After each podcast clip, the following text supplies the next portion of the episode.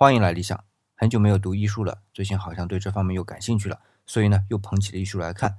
虽然现在看的不是《黄帝内经》啊，但毕竟我不是专业学医的，所以呢在看一些医案的时候啊，有不明白的，自然要回去翻《黄帝内经》和《伤寒论》。那在翻《黄帝内经》的时候啊，又总是想起另外一本书《黄帝外经》。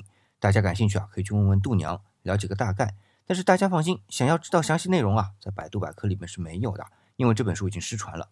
而且如果按照百度百科的说法，这本书还没对外发布就被火烧了。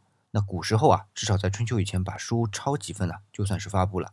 但根据西汉的刘向、刘歆父子编撰的《七略》猜测啊，这本书应该是发行出来的，而且在西汉是有传抄的。